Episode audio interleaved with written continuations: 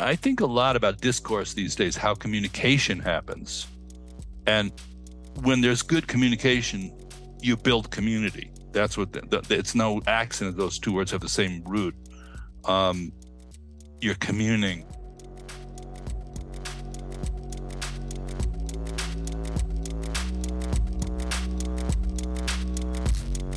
Welcome to the Road Home podcast with Ethan Nichtern. Join Ethan as he and his guests explore the Buddhist path as it relates to art, culture, activism, politics, Western psychology, and more.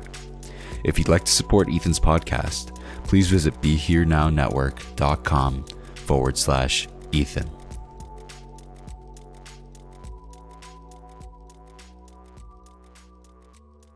Hi, everybody. This is Ethan Nichtern for the Road Home podcast, and uh, decided to have a, a repeat guest. Um, the better podcasts have repeat guests all the time, so even though it feels uh, slightly lazy in terms of uh, inviting people, it also feels just like we get to continue conversations. And what is a podcast anyway, except just kind of listening to other people talk about stuff, so you don't have to be alone with yourself uh, while you're going through your day.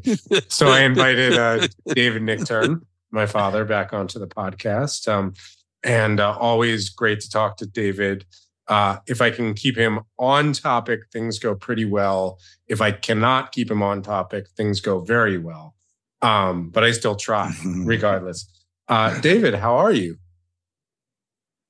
Well, you know, I am excellent at the moment because the illusion I'm currently uh, working with is being in Maui for the Ram Dass uh, and Krishna Das minus Ram Dass retreat uh, with dear old friends, regathering, some great music, right on the beach.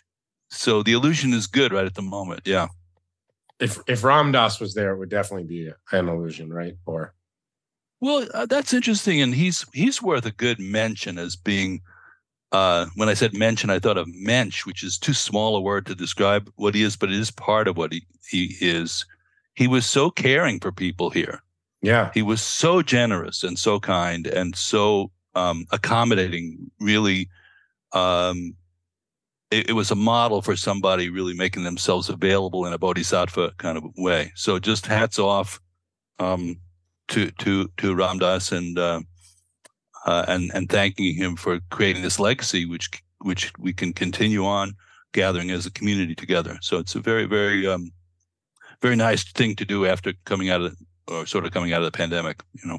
Yeah, and and also his his great foundation and the the sort of resources of the work that he harvested also sponsor the Be Here Now network, sponsor you know this podcast. So so lots of reasons to uh, be thankful for him, his presence, and uh, example.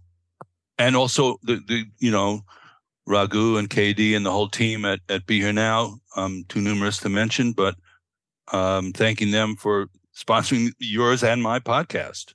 So um, that that's um, that gave us a nice platform to to to work with, and I think the general spirit of it is pretty positive in terms of trying to trying to get some kind of good message out to people or sometimes um, you know at least trying to be supportive and helpful to people who, who are in, in some kind of spiritual journey.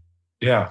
Yeah so if you could can you tell me how you are and uh, distinct from the fact that you get to be in maui and i'm back in brooklyn and it's you know 41 degrees and gray here and the and the sun is setting because it's 4.30 well, so I'll I'll give a koan to the audience.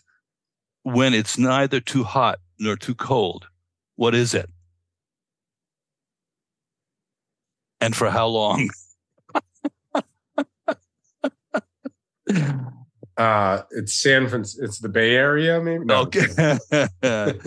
yeah, I mean, it's uh, you know, you the, the beauty of our practice, Ethan, is as as you've been iterating your wonderful Monday night uh, and soon to be Monday and Tuesday night classes, a year long Buddhist studies course, is how weaving in, noticing, like last night at your class, I noticed weaving in, noticing our own mind as part of the equation that's going on, and being able to to um, kind of from that position so we don't just simply take our projections to be reality Yeah. you know Uh so, how uh, you your- asked me though you asked me other than that how am i that's Right, what i'm right. saying is the flickering that i experience only minimally has to do with what's going on outside Right. So how is how is your mind? How's your relationship to your mind? Well, that's really a good fair, and it's a fair question because, um, you know, I remember um, there's a, a particular teacher who I won't specifically mention, but was a Zen student, and he said after 30 years, he asked the older guys and girls, you know, what what have you accomplished with those 30 years of this, intensive practice? And one of them said to him, well. "Uh, not much, you know, just maybe a little calmer, a little more equi- equanimity, equanimity, a little more kind. And the way he took that information was, oh, okay, well, this is not a good track because after 30 years, that's all this person can say. Uh, I took it differently, even when the person was telling the story. Um, so I think, um, you know, my mind is, I'm going to go on record as saying it's workable, but probably no less dramatic than it ever was. You know, it's it's a it's a it's a comedy writer, it's a it's a tragedy writer, and it's also writes musical comedy. Right. Yeah. Well, at least at least you have made a skill out of it, right? yeah. Well, that's interesting. With aren't aren't we the only species that narrates our existence? Do you think that's true? Uh well, we're the only species that speaks in a language that we can um no, I mean, I live with two cats now and uh one is very chill.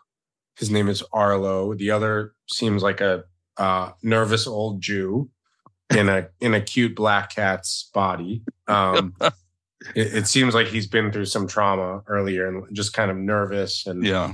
uh, uh, they don't seem to be narrating, but they, they do seem to be watching and observing. And you do wonder if there's discursive thought or storyline or Yeah. meta analysis going on because there's definitely a lot in there. I'm not sure, but they can't, Yeah. they don't have the language to express their narration to us. we a lot of what you talked about really um, in terms of uh, your your class last night, which I, I I loved and I listened to, was on Dharma and politics. A lot of it is what kind of narratives we're creating, and also the tone, the mood ring of it, um, like, and the fact that recognizing that we're basically using our imagination so intensively to just walk down the street you know, uh, you, you know, my book, Awakening from the Daydream, that, that realization that we're just daydreaming all the time. Yeah. And, and you never even see an awakened being, really. It's, you see flickers of awakening. You see people who have some relationship to some kind of, you know, presence.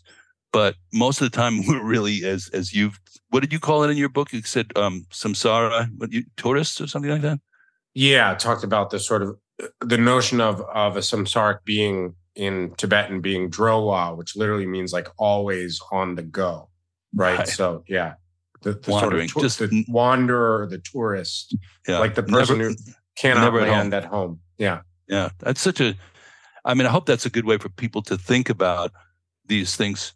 There, there isn't, in my mind, yet a lot of clarity around this topic uh, amongst people who decide they want to meditate mainly so that they can achieve more uh, kind of relaxed or better sleep or something like that. That actually, the texture of their mind being something that is um, uh, interesting in itself and workable in itself, and even maybe uh, challenging to work with. And and, and the more challenging it gets, doesn't mean you're rowing in the wrong direction. Right. You know, which is I think a big uh, you know thing to to to. It's a provocative thing to introduce into the combo. Yeah. Yeah. I mean, you might not see fully enlightened beings, although, you know, you could definitely look at that as a, a broad spectrum. But I do think we're living in a time, and this is why I, you know, you hear me speak out against false equivalence a lot, where there are, there seem to be a lot of one varying degrees of worldviews that are based on care for others versus individualism, right? And and sort of that seems there, there's a real difference there. And I would say there's a general relationship between awareness of interdependence and care for others and and being closer to the awakened kind of compassion Um, and and I do think we're living in a time where there's almost these backlashes against kind of uh, you know even viewing the world that way, like that that that that's considered unrealistic or even somehow harmful. Yeah, and, harmful is that's mind blowing, isn't it? That it's considered harmful. Yeah, I mean, but if you look at some of the theories uh, that our world are are are based on like if you buy into certain views of karma or cause and effect you could get arrive at the view like if you believe that everybody just creates their own situation 100% mm-hmm. um, you would actually come to feel that helping another person or helping a group of people would be almost um, stopping them from having the opportunity to help themselves you know and you can actually bend your mind into yeah.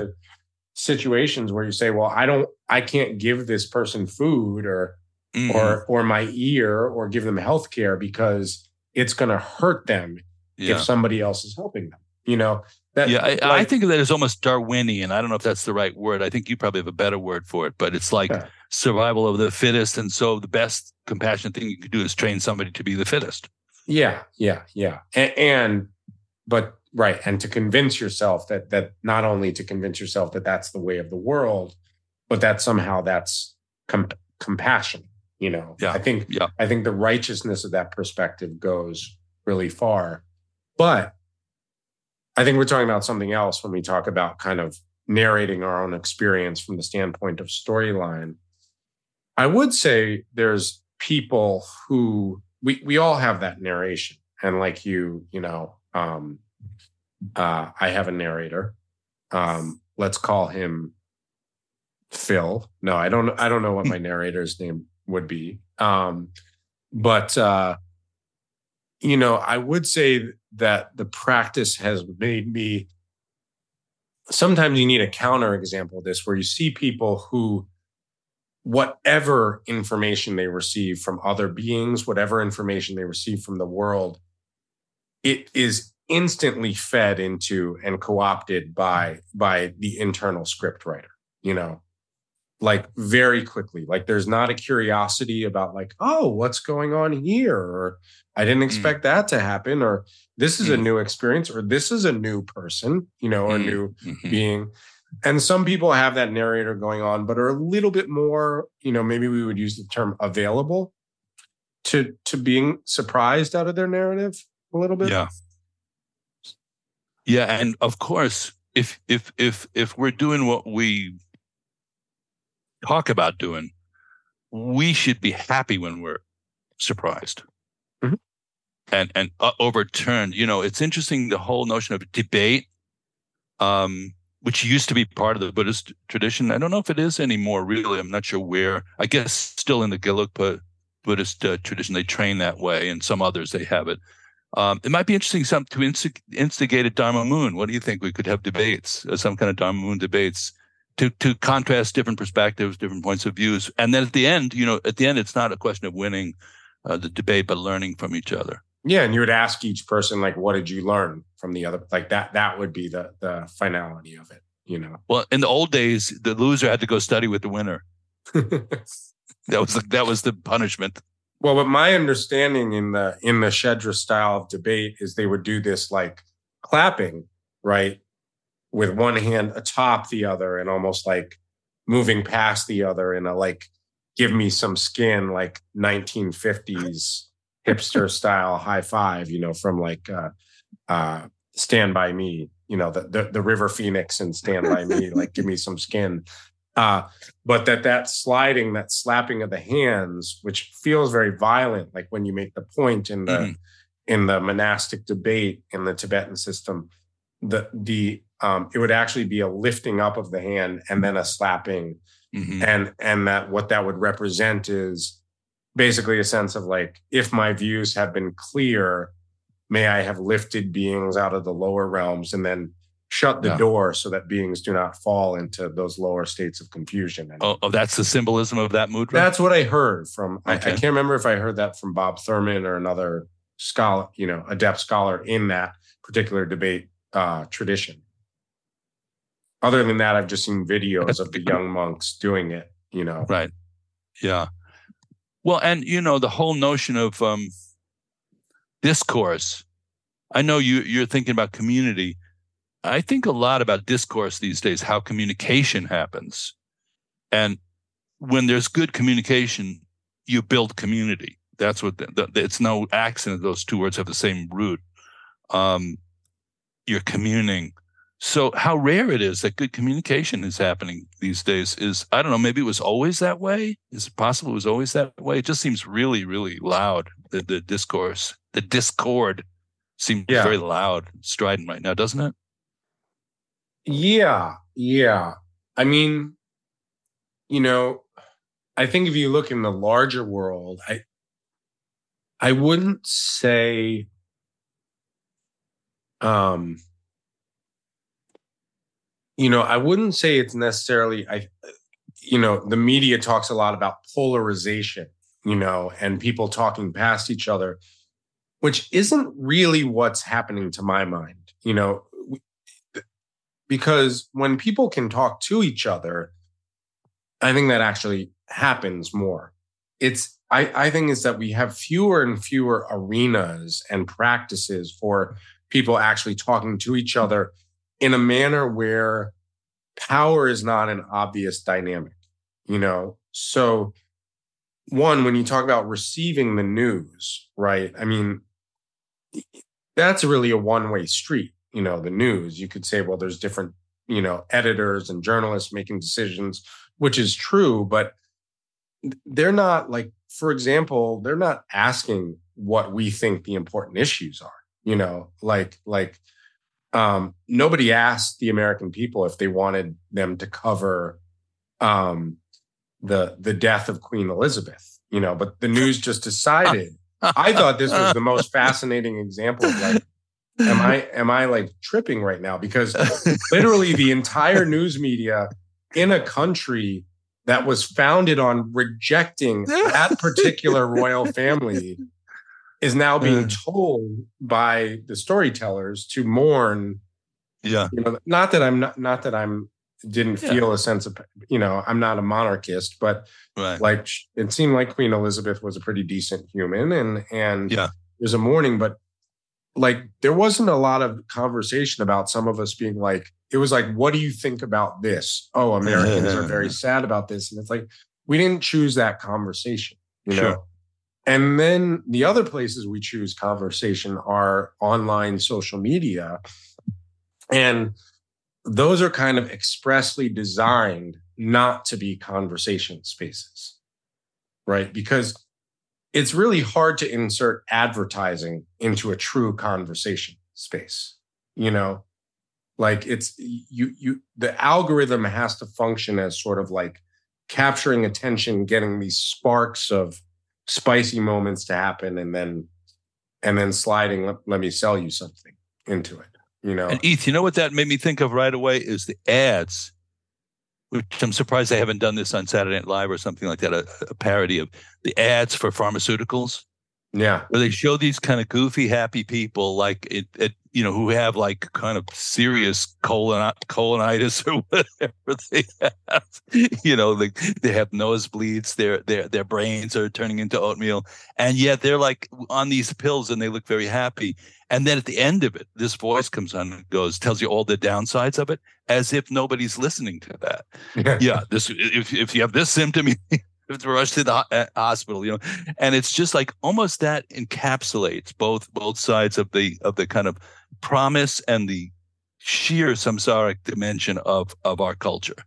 Yeah, those ads, and and the fact mm. that nobody's looking at the cause of, of any of those things uh, in, in a causal way, but here's a pill you can take. And not only that, the pill has really got a lot of harmful effects. And we, we, by law, somebody goofed up and we have to tell them to you, but we'll pretend we're just sort of chanting or something like that. You know? Yeah. Yeah. Right. I think, I think they did that back in the day. I think Saturday Night Live did that with a product called the Happy Fun Ball or Super Happy Fun Ball. oh, they did. Where it was just like a ball and then kids playing with the ball having fun and then like the pharmaceutical like um uh you know, admonition or warning voice came in. It's like, Yeah. super happy fun ball should not be played with in direct sunlight. You know, do not taunt super happy fun ball. Like it was just this list of like things not to Oh, do. good. They did it already. But um That's uh yeah, I think it was called super. I'm gonna have to go back to YouTube to Right. uh Mm. that's that's how I know I'm aging. I can't remember old Saturday Night Live skits anymore. Um never mind people's names I used to be friends with. Um I have no good news in that regard. Ethan. yeah. I'm, I'm just Yeah. gonna pl- play more. Just gets just gets worse. Although I saw a hand exercise that you can do on on uh, on Instagram that supposedly helps your neuroplasticity. Um, Oh, work. cool. But, but Yeah. um, you know, you, you can. That's an interesting topic. Actually, is since we're talking about mind, you know, the part of your mind that, that is kind of the organ recital part of the mind, which is called the brain, um, is uh, quite quite interesting to correlate the brain and the mind, isn't it? I mean, uh, you know, Buddhists have started doing that in the last thirty years or so, maybe, right? yeah. Brain, brain and mind. What what's the difference? What do they have in common? What's the overlay? What do you think about brain and mind? What would you say if somebody said, All "What's right. I want to, we can loop out to this. I want to get back to this question of communication and conversation and community.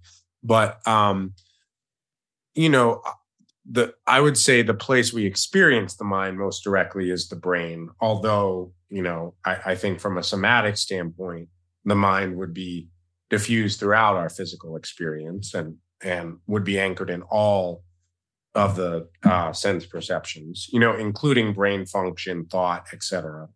Um, but the the brain would be part of the body from a Buddhist standpoint, you know, which which the mind ex- experiences itself. But there's no in Western science, there's no real um, room for the idea of consciousness, you know, and they're the, the scientific materialists are pretty lazy and reductionist on this front. They just say, well, we can't we can't find mind by looking Right.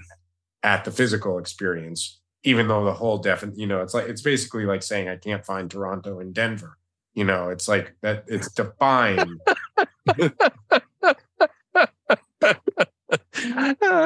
it's it's not defined as being an experience that's reducible to physical, although our experience of it runs through our completely through our physical uh, sense of embodiment, right? So, so brain would be material. It's it's body, um, but it's the part that links the most um, uh, directly to our sense of thought, cognition, uh, consciousness.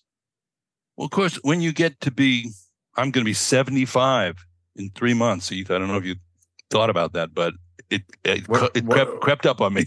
What do you want to What do you want to do for your birthday? Well, we, we should do something just to take note of it, but I haven't I haven't really tuned. In what do you into want listeners to do for your birthday? Practice. Okay, okay. If you're out there and you're listening and you have a spiritual journey going on, actually do the practice. That would be that's and that and and and just uh, send me your daily record of your practice for a birthday present. So in February of 2023, for his 75th birthday, David would like everybody listening to email him uh, uh, Their, their a JPEG record. of Right. yeah, or or a JPEG of yourself meditating. Yeah, well, that'd be amazing. And you know, not that uh, different people think meditation is some kind of uh, you know key uh, thing to do that will help the whole situation, and people have their different perspectives on it. Uh, I know some people who think it's complete bypass. You know, some of my friends in L.A. I was just in L.A. They Wait, wait, wait, wait, wait, wait. Let's say let's say this again. Some of my friends in Los Angeles, yeah, which some would say is an entire region of America founded on bypassing discomfort, um, uh, w- would say that meditation practice is a bypass. Yeah, I guess I get, I get in the sense that they might be more into, you know, psychology or you know some some kind of you know more Western style of like actually getting into into your stuff. You know, um, even and though you know- many many Western psychologists are advocates of meditation. Like that doesn't feel like an either or to me. Well, yeah, these days that's true. That's true. I think it's more so than it used to be. But anyhow, that's neither here nor there. It's just um, at, at I was going to say at 75, approaching 75, I do sort of contemplate, um, you know, what could be variations that could happen to my consciousness through the process of aging that I may not be able to meditate my way through. And, you know, talking about Ram Dass, a perfect example here at, Maui, had a stroke, you know, and it changed mm-hmm. his whole way of communicating his whole way of perceiving. And, um, and also was sort of a roadmap a little bit. He said, I'm a guy, I'm a, I'm a scout for the rest of you. Cause he went, you know, he was older. So he went down there, that road. Right. But, you know, watching a guy as loquacious as that, and, uh, you know, who also knows what loquacious means, get to the point where literally uttering a word or two, like right. by the end, he's saying, he would just chant, I am loving awareness. Right. You know, and there was no more of that kind of like very articulated, highly uh, Loqu- loquacious, loquacious, loquacity, you know, and um, you know, so, but one thinks, well, okay, you know, this could uh, easily happen to me. You know, as, as, you know, my father, your grandfather had Parkinson's disease that completely on a dime changed his whole way of being around. And, uh, you know, it's something you think about more. You know, obviously, as Buddhists, we're trained to think about it early. You're supposed to get the early warning uh, on aging and old age, sickness, and death, right? But but then it actually happens to you, and then you take it kind of probably a little bit more um, it, it, it becomes it begins to become a little more of a personal, direct contemplation about what's going to happen to me, you know, to myself, such as it is. And um, you know, I I notice uh, people go maybe at this age they start going up or down a little bit. They also get tired of living. They're bored with the whole thing. They, they've seen a lot of stuff. You know, it's just oh that again. Um, you know, they're cynical. It's cynical, but also dried up.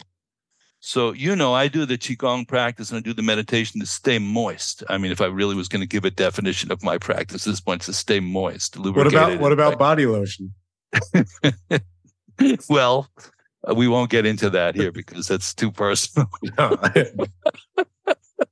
to keep your skin moist so you don't dry up and crack. You know what yeah what father and son talk to each other like this? Is so, so basically, else? like,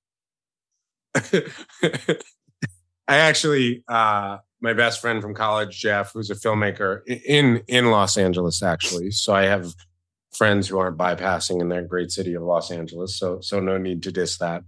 Um, uh, but he did a whole commentary on how uncomfortable it was uh, in a meeting, uh, some some meeting, and this was during the Me Too movement, somehow the word moist came up in a in a uh, group meeting and and how uncomfortable just that word was to be uttered in space so um but it, but it is a word you know you you want your well, and there's a lot of words these days that you just kind of put back into the dictionary they came out of it's you know and you and i are both writers and poets and songwriters just, and we're looking for those cool yeah. juxtapositions of phrasing, but I think twice a lot these days before I open my big mouth.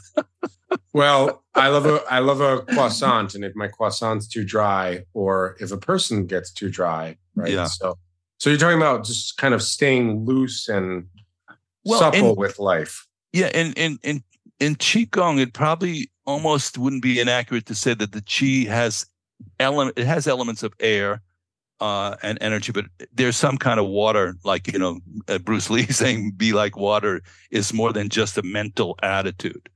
Um, so just just relating to the fluidity of of mind, the fluidity of body, you know, noticing as you age, you tend to sag a little bit. So you know, you, you can you can raise that back up. Um, you know, I happen to I happen to study with a teacher, Sat Hon, who is saying the natural lifespan of human beings is 125 that's the natural life that's what we're supposed to live to and then there are examples of people who live well well well beyond that uh, now that's not my target particularly but um, at the same time if i'm helpful useful if i'm being creative and um, have have um, and i can sort of continue to contribute then you go well then it takes it makes good sense to to stay moist for yeah. as long as you can yeah Um, well, an interesting question. that that middle path between health and longevity, and at the same time wanting to, um, you know, practice letting go. You know, because there's exactly there, there's a lot of people wishing they could live forever and maybe doing um, yeah. kind of un- from the, the spectrum of unhealthy to insane, you know, yeah. the, the, the, the blood infusions from younger, healthier people seeming to be, yeah. to me, on the insane end of the spectrum because you're actually, it, it, feels vampirical, you know, to actually take. So, yeah, that's an interesting Dharma conversation about keeping oneself healthy and at the same time i just started reading pema chodron's you know how we live is how we die which is her new book on the oh yeah. six bardos. Mm-hmm. yeah yeah it's pema. She's and it's great yeah. that she's kind of tackling you know classic difficult you know life and death uh materials. So um she's uh, well into her 80s at this point right? Yeah but she seems um I'll, I'll find a different word because I don't okay. want to call Pema Chodron moist, but she seems uh, supple, you know? Yeah, that's great. And of course, um, you know, I don't know if people know this, but I don't even know if she knows this. I I did get try to get the word through, but we built our Dharma Moon uh, mindful hundred hour mindfulness meditation teacher training program on one chapter of one of her books is is completely seminal to it, which is the one in Wisdom of No Escape on gentleness, precision, and letting go. Those three are the tripod of Dharma Moon teaching altogether. And you just can you can use them against each other as counterpoint. You can synchronize them up. Um, if you're too precise and not gentle enough, that's a certain kind of thing. If you're too gentle but not precise enough, that's a certain kind of thing. If you're gentle and precise, but there's a sense of holding tight to that formula, you know so those three to me are are really uh, seminal. And i i i'll just take this opportunity to thank pema for you know kind of putting her experience out there in a very organic way and therefore touching a lot of hearts a lot of minds uh, and continuing to do that. So just um, you know uh, definitely appreciate appreciate um, the amount of work that she's put into preserving the dharma and particularly uh, the Dharma of, of Trungpa Rinpoche. Yeah, yeah. Thank you, Pema. Um, there you go. Wherever uh, you are. Yeah, she's somewhere. She's somewhere on this earth. Do you ever think yeah. that's weird? That like, unless somebody's dead, they're here. You know, those are really the only two. Like. title. Those are only your two. You're either gone or you're unless somewhere in the same physical space. Oh, that's just perfect. Unless somebody's dead, they're here. Is it a country song? Is it know, what kind of song is it? Um, yeah, unless somebody's dead, they're here. Well, or where are they? Even when they are here, it's it's a funny thing because we keep thinking about people even when they're not here. I think about you all the time, obviously, uh, and you're not here all the time. And then we're when we are here together, it's more intense, right? It's a little bit like a, a notch up in the thing, which is brings us back to community. Yeah. Being being physically present with each other. So this is what I wanted to talk to you about uh, right before we were about to start. You know, I'm thinking of community as a simple translation of the term sangha. Um, you were thinking it could be, or or maybe couldn't. It could go either way. Maybe community did mean sangha, maybe it didn't. Um, but I do feel like, I mean, you know, not that COVID is over, there's all these different other illnesses going on, but we're clearly, you know, even before the pandemic, there are all these uh, criticisms of Dharma communities. You know, um, sometimes they weren't super friendly, sometimes they weren't super inclusive.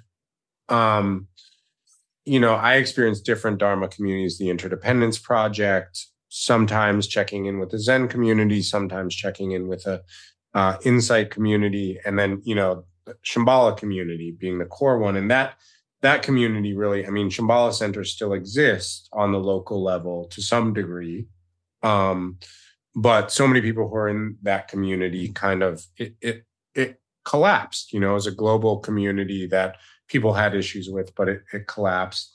And then, kind of right as that was happening, there was also this intensified interest in Dharma mm. community or Sangha. Uh, mm. And then the pandemic hit, you know, and and so everybody started doing things online. Dharma Moon, you know, kind of has blown up as this online Dharma training and, you know, just kind of uh, sometimes training and then sometimes hanging out with each other community um, and entirely in that span of time. So now I do feel like, I mean, uh, I'm not going to make any gaffes and say COVID is over. Like, please, please get your next booster shot and, you know, uh, continue to protect yourself and others. But we are starting to move into this post pandemic world. Um, and people really want community, uh, you know, and it feels like it's been lost and some people have never found it. And right. like, so what is, I mean, how did the Dharma Moon community come about? We've talked about this a little bit, but I'm just wondering, like, because because it could be you could just view it as like we started as doing these really well run meditation teacher trainings, uh, which I do highly recommend people check out if they're interested in that. Um, but kind of out of that evolves a sense of like a community, like people who care oh, about oh, yeah. each other, keep up no, with each other. Definitely. Well, it, it it arose organically out of the fact that this was happening. It was a traveling. It was a picnic. It was a traveling feast for decades. You know that that mindfulness meditation teacher training course started. I started doing it Om Yoga in the mid '90s. So for mm, oh, 25 years at least, that course and it's evolved and it's been developed. You know, uh, you know, some uh, of course since then uh, with various other people contributing to that, and also um, but it was just me going around and, and did various yoga studios and and Kripalu, wherever you know.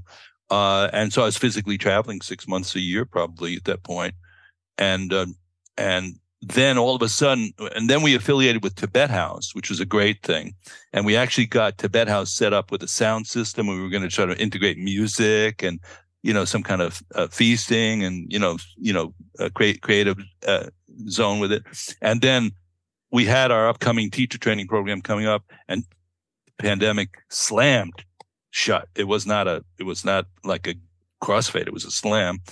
And then I just talked to Beata over at Tibet House and we said, we got to go online and do this or we're not, or we're out of business and we're not doing it. And she said, I just, I just leapt at it. I just, she, she said, I, I, I have all the people around just didn't hesitate about it. And we had, you know, a group of people. It's worth uh, mentioning Rebecca D'Onofrio, who's the program director at Dharma Moon, and she just jumped on board and kind of helped orchestrate and and and build it out. Very important, and a lot of other people just kind of, gosh, it just rem- reminded me of the, the the days I'm used to, where people, you know, it's like a jam session. People just bring their instrument along and they, and they play together. So I felt like uh, it evolved out of a natural, organic thing fortunately zoom was already a thing i don't know who did who orchestrated zoom to be ready for a takeoff maybe maybe zoom orchestrated the pandemic zoom let, let the virus release. Here's a conspiracy theory so that they could grow their company. You can't even kid around like that. I'm kidding. I'm kidding okay everybody? Um, I, I do i do, wasn't there there was a thing where several of the senators were were briefed that the pandemic was coming and was going to be worse than we thought in maybe January or February, and did buy stock portfolios that I think included Zoom. Oh my uh, gosh! I, I, know there was a briefing of yeah. of senators. Um, yeah. I think that included the old Republican senator from Georgia. Uh, so we're, yeah, we're so quick to imply. Yeah, I, let's be clear about it. Uh, Zoom's a great company, and they're that's what's enabling us to have this conversation. Yeah, yeah. Um, but but you know, obviously, when anything good happens, you know, I saw an AI on TV the other day, and the the on Lisa Ling, you know that show that she has on CNN, mm. and the AI just went and, and she just jumped because it was so lifelike. Yeah. And uh, you know, so everything that comes up is going to have the light and the dark side, and and um, and I think I can easily recognize both of those in myself. You know, as, as like things which sort of you you want to. optimize the benefit for yourself as an as a single person, uh, which is the definition of ego, really, in a way, or greed. It's you want it to be good for you. You don't really care how it is for anybody else, and you don't even care how it really is, which is, as you've pointed out, interdependent. You're the guy who wrote the interdependence, um, you know, the Declaration of Interdependence, which is um, you're you're the one who flipped, actually, in my humble opinion, um, DNA aside, instead of talking about egolessness, you talked about the flip side of it. The same thing is interdependence, but it's so much more positive a way of looking at it. Yeah, and I I don't think I'm the the first one to do that. I, I have talked about this when I was one of the uh, teachers interviewed in the um, first issue. I was about to say episode, but issue of of the Lion's Roar magazine talked about sort of why the Dharma speaks often in negating language. Um, uh, you know, what isn't there? You know, no self, no phenomenon, no right. permanence, etc. Right. Um, you know, um, speaking in more affirmative language about what is there beyond yeah. misconception, you know, and I, I, think that's also why Chogyam Trungpa started with basic goodness rather than starting with dukkha, mm-hmm. more affirmative language. And interdependence, I want to say, I, you know, I wrote I wrote that from kind of an urban perspective, but I would say the first modern teacher to really emphasize that, although he called it interbeing, oh, uh, is Thich Nhat sure. Hanh. You know, and, sure. and and Thich Nhat Hanh had a habit of taking uh, basically every Buddhist teaching that was about it's not this, it's not that, it's not this, and starting with framing what what is it? You know, he does that mm-hmm. with the he calls the five precepts, the five mindfulness uh, mm-hmm. trainings. Yeah. Um, uh, and it's you know it's it's the care for life rather than refrain from taking life, right? It's the promoting conscious consumption rather than uh, you know don't engage in intoxication or, or whatever. Yeah, yeah. So uh, you, are right to credit him for that, and um, right, right there, you know, with with Pema as being a like a, a major broadcaster of, of the sort of the kinds of dharmas that are going to survive and do well. Yeah, because they're so human and they're so positive in their thrust but it is true that like there's some b- b- advantage sometimes of pulling the rug out uh, yeah. uh, uh, because people get very ensconced you know what i mean? So so like impermanence is is such a great contemplation to just let it be. It's not permanent. Yeah. You know yeah. that thing you're doing it's not permanent. It's not it doesn't exist substantially anywhere you know it doesn't. So there's a benefit i think to both both ways of talking about it but um it's been mistaken for nihilism, as you're saying. Yeah, yeah, by a lot of people, including the Pope and people like that. You know. Yeah, I mean, it's been mistaken for nihilism, and also it's just like how much positive. It, it's also a question of what works. You know, so so do we? Does our practice flourish in? You know, with the sword of wisdom cutting through misconceptions, mm. or does our practice flourish with the kind of loving kindness and validation you know and it's yeah. it's it's some of both. I i would say it's 80% validation 20% cutting through. And yeah. you know there's this term toxic positivity where it's all validation to the point where mm-hmm, mm-hmm, mm-hmm. nothing gets cut through. And um i don't know if it's nihilistic. It's just like very very harsh. It's it almost leads mm-hmm. to a worldview if everything is empty if there's no self like what is there to look forward to kind of? You know where is there where where's the icing on the cake kind of or where's the mm-hmm, mm-hmm where's the mm-hmm. cake? And um, where's the cake? Yeah yeah. It's yeah. sweet. I mean you know and i you know i hang out where what am i doing here in maui of all places? I'm playing kirtan with krishna das which is a very aff- affirmative right? There's not a lot of cutting through that happens there uh, well, he, you know, he he's unique in that way that he can be quite crusty and and kind of, you know, he, he's tough in a way, KD. You know, but but the I mean, the, the ceremony of kirtan is very uh, the doctrine of it is just really, uh, you know, love um, is, uh, you know, um, is uh, love and a sense of connection and grace. They they emphasize this element of grace, which is that you can try as hard as you want to get wherever you want to go. I mean, one thing that KD says that I, if you're practicing, you could be like on a train that is heading towards the station, and you're running on the train the opposite direction. You're still going to get to the station. There's some notion of grace or you know maybe you could say higher powers or uh, things like that which are um, it, it's not all you just managing and manipulating your consciousness to the point where it turns into something uh, you know holistic. There's some sense of surrender devotion. So i've been saying for years that their perspective here is more similar to to us as vajrayana practitioners in some sense than either of us is to the lower yanas.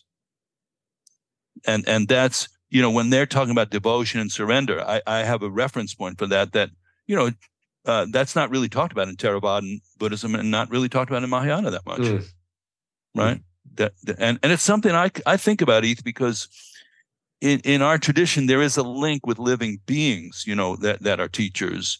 Um, so, for example, I feel graced by having met some of these great Tibetan masters of the last century and having a very strong, um, you know, sense of tasting what it's like when somebody is really accomplished and really realized, like firsthand. And um, that's that's been a marker in my in my path.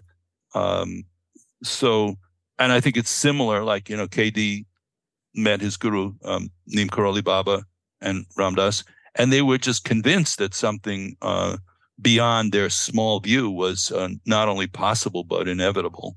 Yeah. Um, so it's it's heartwarming for me, and and um, the people here are huggy, and they they hug a lot, and they love each other, and you know, uh, and then they always have the Buddhist teachers here too, which is which was part of Ram Dass's um, generosity and also comprehensiveness. So right, like Jack Kornfield and Trudy Goodman are here this week. Sharon Salzberg's been here. Bob Thurman's been here, and um, then they also mix in some yoga for people who want to, you know, practice yoga. It's um, I, I think this kind of gathering is the bomb, actually.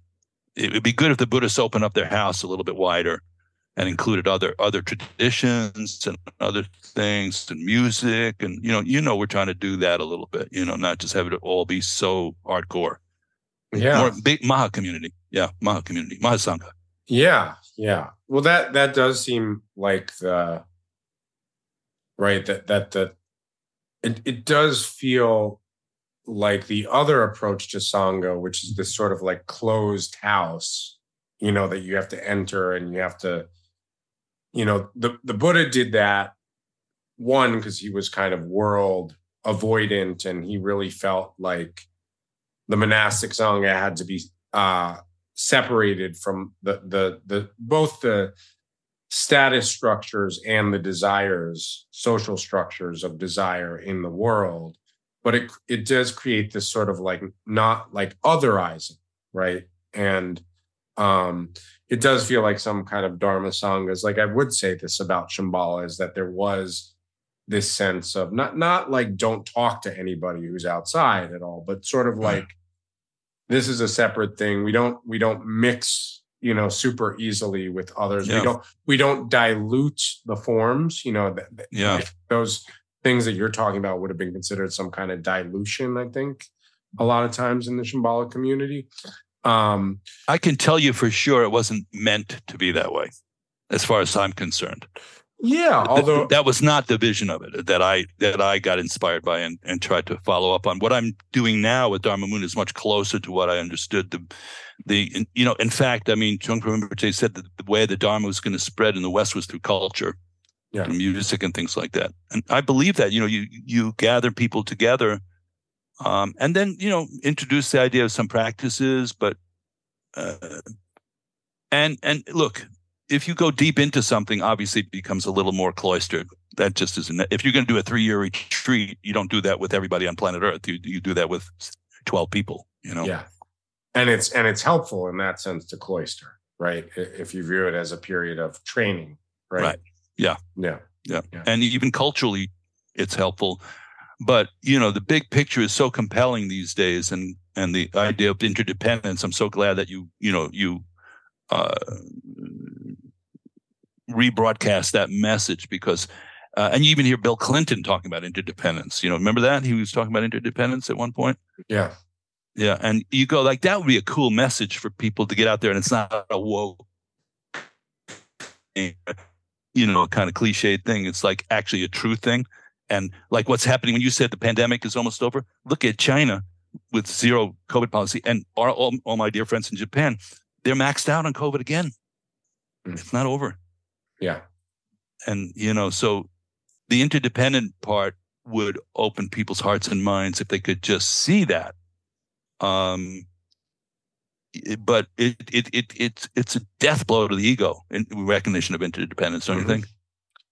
Yeah, yeah, it's a, it's a death blow to the ego, and it's also a death blow to a lot of the ways that we're taught in in the West or in just modern life that the, the importance of the individual.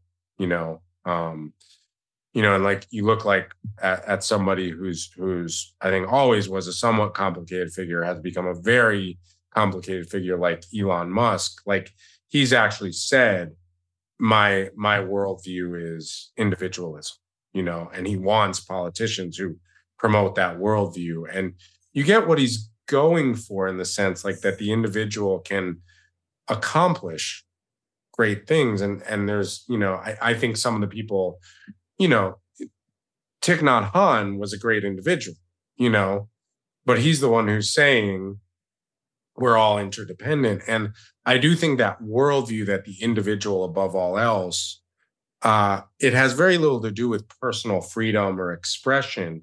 In fact, the, the, the same people who promote individualism often are the ones who want to stop other other ways of being in, individuals as well. And then mm. so um, and that's an interesting irony. But I do think that view that is a really good point. The the hyper importance of the individual, uh, it, you know, has to be that view is pro- highly problematic from from a dharmic standpoint. Well, so Ethan, you said something in your class last night that I thought was so seminal that it, it and again, you may be reiterating somebody else's commentary on this, but it doesn't matter because you voiced it and articulated it, which is Buddhism doesn't have any commentary on democracy because it wasn't fostered in democratic uh, society for 2000 years yeah. there yeah. were no democracies exactly i mean maybe you could say greece you know at that point the greek thing experiment was going on but worldwide it was uh, it was so the fact that that buddhism wouldn't have uh, a perspective it does, as you mentioned, having a perspective on kind of enlightened leadership or ruling or whatever you want. But it doesn't really have any well thought out perspective on what de- de- democracy is or could or should be. And the people who are uh, right now, we're at the edge, as you also mentioned, of, you know, slippery slope into autocracy and oligarchy, you know, and we see what it looks like. You can look all over the world and see what it looks like. And U.S. could look like that in five years, and everybody knows it. Yeah. Yeah. Well, let's let's let, we took you know, I think what happened November 8th is we didn't go over the the precipice. Um and uh, I'd say we took like a slight step back, you know. Um and I think we need to uh you know, uh, keep doing that, but it's going to take uh, a real um, the the thing that made me made me the most hopeful was um, uh, youth participation was up. You know, uh-huh. um, okay. uh, you know, I think that would be that would be the single biggest factor when you look at de- demographics. If people under 35 voted at the same rates that people um, over 65 vote, our entire political system, it, it there'd be about 500 AOCs, you know, and we can feel however we we want to feel uh, about that, but but it would look very different. So that that was a big step. But yeah, I mean, I do think there's something inherently there's an inherent connection between Buddhism and democracy, which is the belief that all beings possess the same uh, potential and basic goodness, and therefore that leads to some sense of wanting to include everybody you know within mm-hmm. that there's different ways that the hierarchies need to be played sure. out right there's different models of parenting there's different models mm. of running compassionate organizations. But that basic view that everybody's voice in some way needs to be heard and everybody needs to be valued uh, mm. with, within a community, uh, I think is something that you would. It would be, and by the way, that can happen. That can happen in a in a monarchy too. That can and has happened in a monarchy. It's a monarchy doesn't necessarily mean like uh, repression and and and you know it can gravitate towards that for sure. Yeah, I, I there, think you can see examples of tribal cultures and things like that where, yeah. where those things are in play, but there is a chief, you know. Yeah, well, those those tend to be yes, exactly. Those tend to be smaller.